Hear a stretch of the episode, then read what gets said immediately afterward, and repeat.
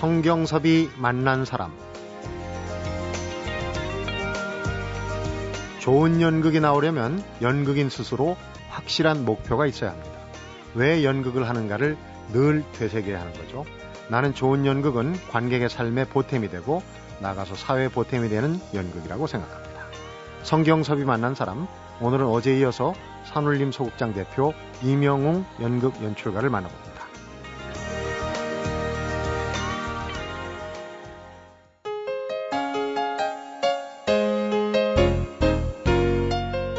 선생님 안녕하세요. 네, 안녕하세요. 네. 어제 연극 네. 출연에서부터 연출에 이르는 그 연극의 여정을 쭉 들어봤는데 네. 정말 어, 남다른 면이 많으시고 좀 배포 있는 얘기도 많이 들려주셨고 좀 스케일이 크다는 생각이 들었어요. 근데 어, 지금 이제 그 선생님 얘기를 하면은 대표적으로 나와야 되는 얘기 중에 하나가 산울림 극단하고 네. 산울림 소극장하고 산울림 극단의 태동의 계기가 되는 이제 고도를 기다리며를 빼놓을 수가 없어요. 네. 어, 고도를 기다리며 세미얼 베케트의 작품인데 이게 부조리극이라고 그래요. 상당히 어려운 연극이었지 않습니까? 네. 근데 이게 40년 넘게 롱런을 할 수 있었던 거는 어떤 그 힘이 있었길래 지금까지 계속이 된다고 보시는지. 1차적으로는 뭐 사멜 베케트가 쓴 고도를 기다리며라는 시곡이 히랍 비극이 2000년이 지나도 아직도 세계 각국에서 공연하는 것처럼 앞으로 인류가 남아 있고 연극이 계속 된다면은 몇만 년이 지나도 고도를 기다리면은 공연이 될 수 있는 그런 네. 그 명작이죠, 뭐. 음. 그러니까 생명력이 있는 거죠. 처음에 원작을 봤을 때는 네. 지금 같은 생각은 안 가지시지 않았을까? 좀 아, 어렵지 않았습니까? 아, 어렵죠. 근데 이제 1969년에 한국일보 부탁을 받고 제1회 시인 만세라는 행사를 연출을 했어요. 네. 근데 이제 나더러 좀 색다른 신앙성회를 했으면 좋겠다. 그게 지금 세종문화회관 대극장에서 이제 그런 걸 하는데 좀 입체적인 무슨 그런 연출이 있으면 좋겠다고. 근데 이제 그때 임영웅이 이제 조금 이제 뜰 때거든요. 속된 말로. 네. 그러니까 이제 임영웅이가 연출하면 뭐 좀 더 색다른 뭐가 나올 문, 거다. 문학 행사가 되지 않을까 그래서 이제 그 나도 그런 거 해보자 이제 그래가지고 그걸 했어요.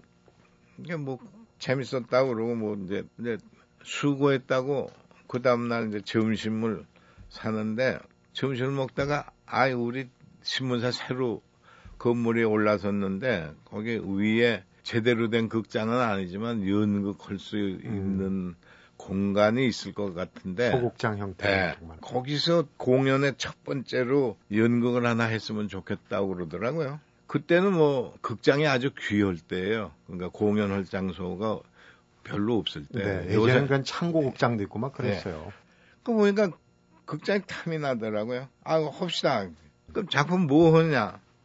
무대가 조그마니까 장치 별로 없고 또 등장인물 많이 안 나오고 그리고 신문사에 그래도 저 극장의 개관 기념 공연인데 네. 뭐 의미가 있는 작품을 해야 되지 않냐? 그럼 고도 기다리며 한번 해볼까 우리도? 그래서 이제 고도를 하기로 했어요. 그런데 그 전에 내 신문 기자 하면서 한번 읽어본 일이 있어요. 하도 떠드니까. 음. 그뭐 희한한 희곡이더라고요. 그래서 아 뭐 현대영웅 이런 것도 있나 그러고 이제 덮었는데 별 생각 안 하고 고도를 하기로 하고 집에 와서 대본을 읽어보니까 아 읽히질 않아요. 큰일 났겠다 싶네. 어. 아이고 뭐 가만 첫 페이지부터 가만있어 이게 이거 뭐야 이거 이거 어, 이걸 어떻게 무대에 표현하지? 그러면서 사흘 걸려서 읽었어요. 그러고는 아 이거 큰일 났구나. 아 이게 괜히 이걸 한다고 그래가지고 그렇다고 또 안 해요. 그리고 그때까지는 난 해외에 나가보질 못해서 그 사람들이 연극 어떤 식으로 하는지 현대극이나 뭐 전위극이나 뭐 이런 음. 실험 연극들을 어떻게 하는지 실물을 본 일이 없거든요. 특히 고도 같은 경우는 예. 그렇죠. 그냥 끙끙 앓다가 얘라 모르겠다. 임영웅식의 고도를 기다리며를 만들 수밖에 없다 이제 그런 결론을 딱 내렸어요. 네. 그리고 늘 제 지론이 연극은 인간을 그리는 예술이다. 그 사람 사는 얘기가 무대 위에 펼쳐지고 객석에 앉아서 사람 사는 이야기를 보고 자기는 잘 살고 있는가 하는 거를 생각하고 그 관객의 삶에 음. 뭔가 도움을 주는 게 연극 아니냐. 이제 저는 소박하게 그렇게 저게 내 얘기 아닌가 이렇게 공감을 예, 갖는다면 예. 이제 성공이죠. 예. 그러니까 그 내식으로 하여튼 고도를 이제 만들어 보자 그래서 이제 만든 거예요. 그 대신 이제 이- 연습은 아주 호되게 했어요. 네. 근데 그때 이제 뭐 출연한 배우가 김성옥, 함현진, 어, 김무생, 김인태. 쟁쟁한 분들이군요. 네. 지금 이름을 들어봐도. 그래서 이제 이 애들이 잘 안 되니까 나는 집에서는 참고 서적들 찾아서 보고 아 이건 이런 뜻이 있었구나 아 이건 이, 이런 식으로 생각해서 한 거구나 하는 거를 매일 몇 시간씩 참고 서적 보고 연습장에 와서 내가 무슨 책을 보니까 이거는 이렇게 이렇게 해석하고 이건 이런 뜻일 거다라는 음. 게 있고 네. 그런 걸 이제 매일 그- 그러니까 무슨 그저 구이서 씨라고 우리나라 그 연극평 네. 평론가. 예.로서. 근데 구이서 씨 기사 중에 산울림 연습장에 가면은 대학교 강의실 같은 분위기다 그랬어요. 연출가가 그만큼 동분서주하면서 해냈다는 아, 얘기죠. 내 연출 메소드는 이제 작품 분석을 아주 철저하게 하는 네. 거거든요. 어느 날은 11시에 모여서 연습 시작해가지고 그 다음날 6시에 끝났어요, 연습이. 네. 점심 먹고, 저녁 먹고, 반찬 거의 먹고. 24시간을. 근데- 지금도 뭐 그런 기억들이 예. 아주 뭐 그 눈에- 정말 열심히 해, 네. 정말 열심히 했어요. 네. 그리고 그, 네. 결국은 우리들도 뭔지 잘 모르지만 그게 뭐 운인지 운명인지 그런 거겠지만 네. 우리가 연습을 한참 하고 있는데 그해 노벨 문학상이 발표가 났는데 사무엘 베켓 때 고도를 기다리며가 노벨 문학상을 탔어요 그 해 어. 69년에 우리 연습하고 있는데 영화도 좀 시큰둥하다가 아카데미상 수상했다 그러면 또 관객들이 네. 몰려가거든요. 그런데 그러니까 우리는 지금도 그렇지만 노벨 문학상이면 출판사에서 책들 금방 내지 않아요. 그렇죠. 근데 이게 읽어보니까 무슨 소리인지 모르 근데 지금 그때는 저작권이 문제가 안 돼서 스물 몇 가지가 나왔어요. 고도를 기다리며 번역이. 네. 웃지 못할 얘기는 빨리 내야 되니까 원본을 몇 개 쪼개서 각자 따로 논아, 논아서 번역을 했어요. 그러니까 쪽대본 쪽대본 쓰듯이. 예, 그렇게 네. 해서 이렇게 붙였는데 제대로 교정을 안 봐서 등장인물의 이름이 앞에 나오는 이름하고 뒤에하고가 표기가 달라요. 어, 음은 뭐 비슷하지만 네. 그런 일이 있을 때거든요. 그게. 근데 이제 노벨 문학상이니까 사람들이 많이 사서 봤을 거 아니에요. 근데 안만 읽어도 무슨 소리인지 하나도 모르거든요. 그런데 마침 연극을 한다고 그러니까 아, 이게 연극을 보면 뭔지 좀 알 수 있지 않겠나 해서 노벨 문학상 받고 나니까 표가 매진됐어요. 네. 전회가. 저런. 그래서 이제 공연 일주일 전에 전석표를 다 팔고 막 올린 거는 제 연극 인생에 그게 처음이자 마지막이에요. 네. 그러니까 어제 제가 마무리하면서 그런 얘기를 했거든요. 물론 이제 선생님 말씀을 인용한 거지만은 신념을 가지고 끝까지 밀고 나가면 예기치 않은 여러 가지 상황들이 도와주게 되더라 하는데 정말 이게 이제 고도를 기다리며를 무대에 올릴 때 그게 또 한번 입증이 됐군요. 그래서 고도를 기다리며가 결국은 어, 극단 산울림을 만드는 예, 그렇죠. 태동의 예. 계기가 됐는데 산울림 극단 또 산울림 극장 얘기 잠시 한번 이어서 해보도록 하겠습니다. 성경섭이 만난 사람 오늘은 이명웅 연극 연출가를 만나보고 있습니다.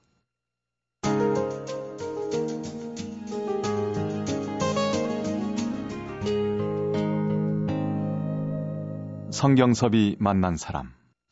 산울림 얘기하기 전에 고도를 기다리며 그 뒷얘기가 참 재밌네요. 그런데 지금 40년이 넘게 천회가 넘는 공연 또 그 새로운 해석 해석해가지고 여러 편의 버전을 또 갖고 해오셨어요. 그런데 정작 그 노벨 문학상을 타신 사멸 베켓트는 한번 만나보셨나요? 우리 이명 연출가가 정말 국내에서는 사멸 베켓트 그렇게 이름을 날려주신 분인데. 근데 88년도에 서울 올림픽이 있었잖아요. 네. 그 서울 올림픽 행사 때문에 그 부조리 연극이라는 어휘를 처음 쓴 유명한 저 연극 평론가가 있어요. 마틴 에이슬린이라는 사람인데 그 사람이 무슨 문화 관계로 올림픽 때 서울에 왔어요. 근데 마침 그 올림픽 때 특별 공연으로 이제 우리가 고도를 하고 있었거든요. 네. 근데 그, 그 양반이 어쨌든 베게트 오고도 친하고 그 부조리 연극에 아주 권위자니까 그 사람이 이제 와서 우리 고도를 봤어요. 가만히 생각하니까 나는 외국에서 고도를 본 일도 없이 만든 고도인데 영국 본토에 더더구나 부조리 연극의 대표적인 평론가가 오니까 그래요 와봐라 그런데 그 사람도 동양의 고도는 본 일이 없으니까 네. 이 양반이 고도를 봤어요. 그 기자들이 이제 막 몰려서 한국의 물어봤겠죠. 고도를 보신 인상이 어떠냐 감상을 좀 얘기해 달라 그러니까 이 사람 꽤 괜찮게 평가를 했어요. 호평을 그, 했고. 네. 그래서 어, 자기가 본 좋은 연극, 인상에 남는 연극 몇 편 중에 자기 그 기억의 창고 속에 이 한국의 서울의 산울림의 고도를 기다리며도 거기에 집어넣을 만한 작품이다. 그렇게, 아. 그렇게 얘기를 했어요. 음. 어, 정말 그 괜찮게 본 것 같긴 해요. 음. 그러니까 그래서 이제 아비뇽 페스티벌에 가자. 그래서 이제 80, 사멸 베켓트를 한번 만나자. 어, 이제 만나자. 그 하여튼 89년에 이제 저 아비뇽 페스티벌에 이제 갔어요. 갔는데 그땐 사무엘 베켓트가 살아 있었어요. 네. 그 작가한테 한번 보여주고 싶었어요. 그 네. 당신이 쓴 걸 동양의 연극인들이 만든 인상이 어떠냐 하고 좀 물어보고 싶었는데 그해 12월에 작고했어요. 네. 그래서 작고하는 바람에 그 희망은 못 됐죠. 그게 해석하게도 예. 기회가 없. 근데 뭐 그 권위 있는 평론가가 그렇게 얘기했으면 원작자도 분명히 좋은 얘기를 했겠죠. 그 우리 아비뇽에 갔을 때 보고 그 다음에 페스티벌에 참가해달라고 초청이 와서 그래서 그 다음에 90년에 더블린에 갔거든요. 네. 원작자의 고향에서 초청돼서 가니까 아 이제 할 일을 다 했구나 해서 꽤 좋았는데 그때는 우리가 경제적으로도 어렵고 또이 자막 하는 게 쉽지 않아서 자막 없이 한국말로 하는 거거든요. 네. 근데 물론 더블린에서는 그 고도를 기다리면 뭐다 많이 아는. 얘기니까. 음. 근데 이제 더블린에서 공연 첫날 하고 대사관에서 간단하게 이제 파티를 하고 근데 거기서 만난 사람들은 아 좋았다 어쩌고 그래도 그거야 뭐 멀리서 온 동양인들이 했으니까 뭐 말이야 그렇게 허, 하겠지. 근데 진짜는 이제 신문에 평이 어떻게 나느냐인데 새벽 한 3시, 4시 됐는데 잠이 안 와요. 근데 한 5시 반이면 신문이 나오냐, 조간. 네.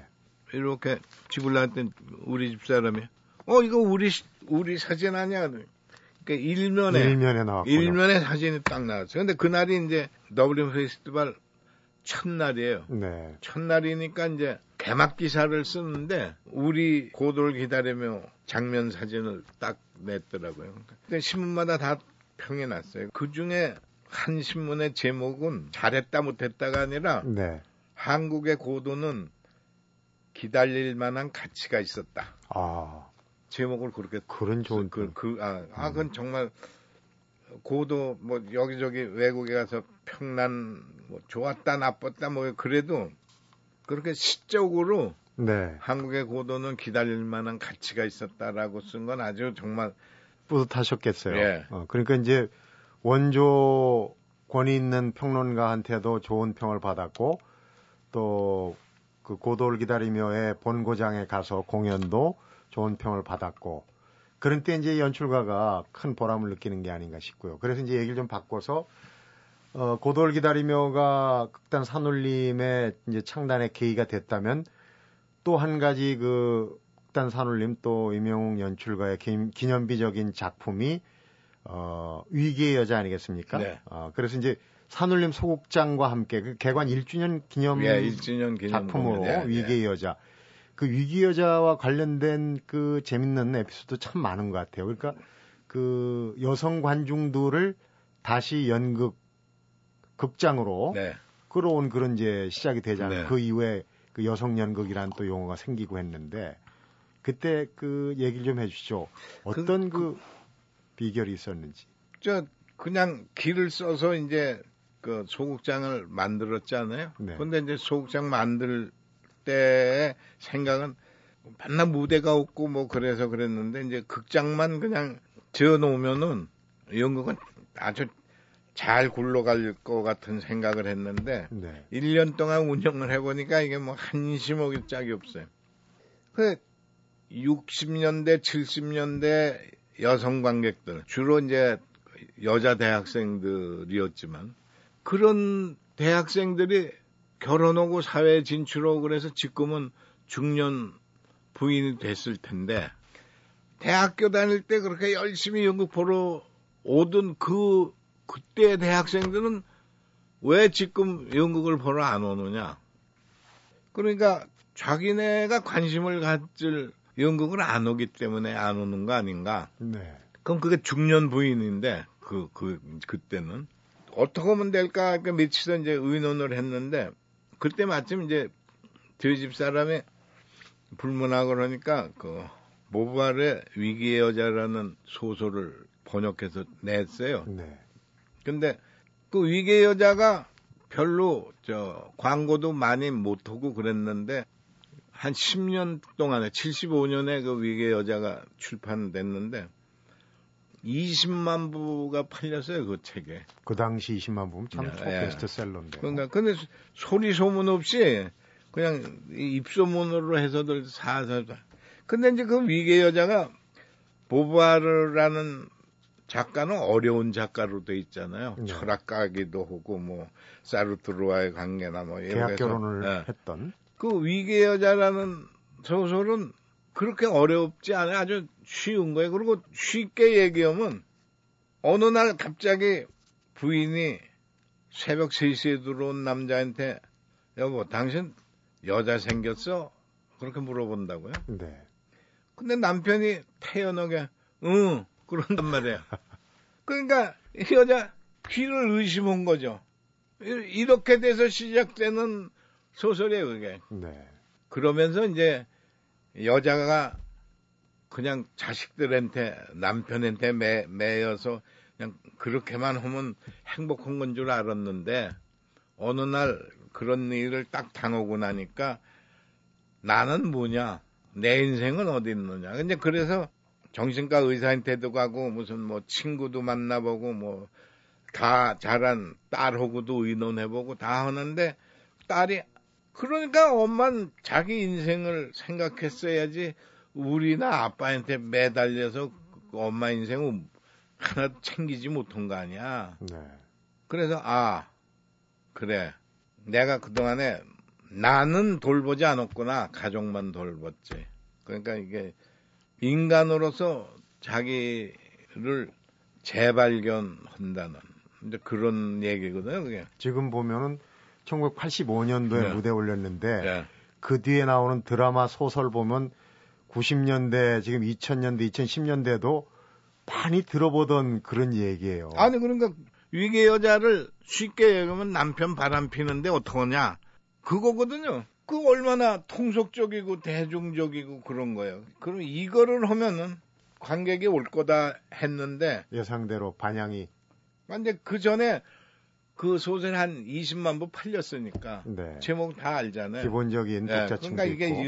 연- 연극을 한다니 어떻게 되는 거냐 그래가지고 첫날부터 사람들이 몰려와서 초연 때 7개월 했잖아요 네. 우리, 우리 소극장에서 그 한 5만 명 봤어요 그거 그러, 그렇게 해서 이제 여성의 삶을 다루는 작품을 하니까 여성 관객들이 오더라. 공감대가 있으니까. 그러니까 계속해서 어, 고도도 하지만 이 여성의 삶을 다룬 작품을 해야겠다. 이제 그렇게 해서 뭐 엄마는 50의 바다를 발견했다. 무슨 뭐 딸에게 보내는 편지 이런 일련의 소위 매스컴에서 얘기하는 여성 연극을 이제 산울림에서 만들어내서 무슨 네. 뭐 여성 연극의 메카 어쩌고 그렇게 어, 해오신 거군요. 네. 그러니까 어제 오늘 얘기를 쭉 들어보면은 고도를 기다리면은 사실 전후에 네. 좀 피폐한 그때는 좀 굉장히 어려워 어려웠고 하는 그런 이제 어, 인간에 대한 회의, 인간 군상들의 그런 모습 또 80년대 중반의 위기의 여자는 사실 그때는 이제 군사 독재 뭐 논란도 있었지만 좀 경제가 좋아서 먹고 살만한 네. 때 아닙니까? 네. 그래서 그때 이제 여성의 위기 의식 부분 지금은 또 이제 노년의 사랑, 노년의 삶 이걸 또 어, 추구하니까 우리 시대적 상황하고 어, 맥을 같이 하는 그런 작품 세계를 에, 계속 추구하시지 않나 하는 생각이 드는데 우리 저 선생님의 개인적인 것도 이제 극장 운영에 관련된 얘기 이런 것들 또 앞으로 어, 어떤 작품 세계를 추구하는지 이런 어, 궁금한 점들 좀 여쭤보도록 하겠습니다. 성경섭이 만난 사람 오늘은 산울림 소극장의 이명웅 대표를 만나보고 있습니다.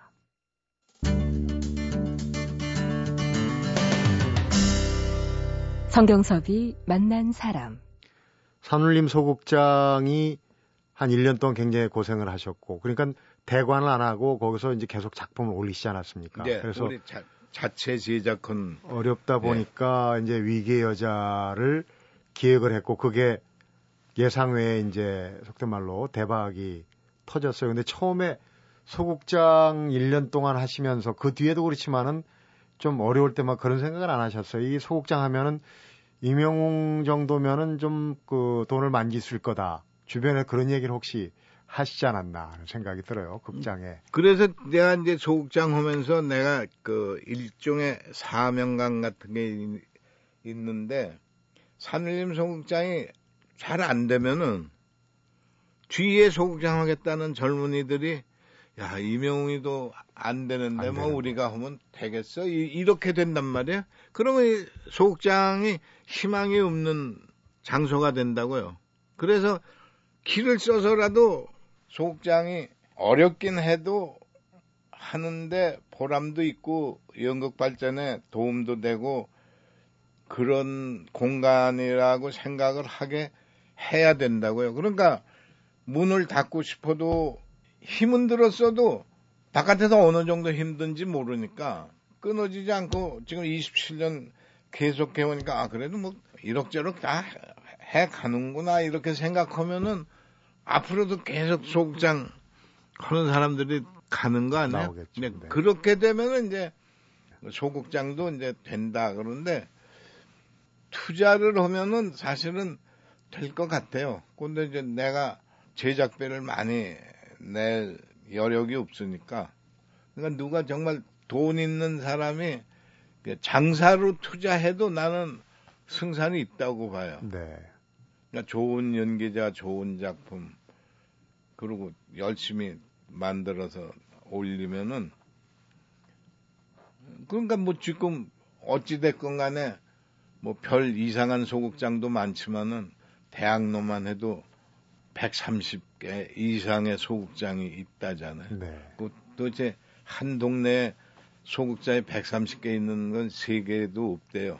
음, 다 가보진 않았죠. 그러니까 어, 그만큼 이제 소극장이 이제 활성화된. 활성화된 건데 질적으로 과연 어느 정도의 수준을 갖고 있느냐 하는 거에 대해서는 뭐 여러 가지 또 문제가 있기도 하죠. 소극장뿐만 아니라 저희도 이 그 프로그램에서 문학의 소식을 다루다 보면은 어, 예술의 전당이나 큰 그 공연장들도 사실은 작품성이나 이런 것보다 대관료나 음. 이 상업적 이익 이런 게 네, 네. 너무 치중하지 않느냐. 네. 근데 그 소극장을 하시면서도 정말 올곧게 해오신 어려운 점도 참 많았을 거예요. 근데 어쨌든 소극장의 대명사로 그 신촌 로터리에서 홍대 앞으로 꺾어지다 보면 그 버스 정장 이름도 산울림 소극장입니다. 네, 그렇게 유명한데 산울림 극장 이름을 붙인 버스 정류장은 우리 우리 극장밖에 없어요. 그러니까 근데 소극장을 개관하고 위기의 여자로 조금 그 경영상의 호전이 됐지만은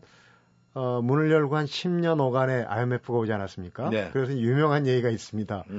우리 임 대표께서 차라리 소극장을 폭파시켜 버리겠다. 취중에 진단 비슷하게 한 그 얘기가 사람들 입에 계속 오르내리거든요. 그때 상황은 어땠습니까? 근데 그게 이제 물론 내가 기를 쓰고 겨우겨우 만든 소극장을 왜 폭발하겠어요. 근데 10년 전이나 10년 뒤나 소극장이 안 돼요. 상황이 하나도 변한 게 없어요. 그러니까 뭐 그거 암만 해도 소용없지 않냐. 그러니까 사건을 하나 만들어야지. 근데 문을 그냥 닫으면요. 아 이명호도 힘드니까 산림 소극장의 문을 닫았구나 이렇게 돼요. 그럼 그, 네. 그, 그걸로 끝이에요. 그러니까 신문이나 매스컴에서도 한 2단짜리 기사로 아쉽게도 산울림 소극장도 못 버티고 음. 어, 폐관을 했다든지 문을 닫았다든지 이렇게 되거든요. 그러고 이제 끝 예. 되는 거죠. 근데 그렇게 문을 닫아 가지고는 안 되겠다는 거죠. 그러니까 어, 문을 닫으려면 폭발을 하면은 폭발을 해서 임영웅이가 구속이 됐다. 그럼 그 사회면에 큰 기사가 되죠. 방송 뉴스에는 주요 뉴스 내지는 톱입니다.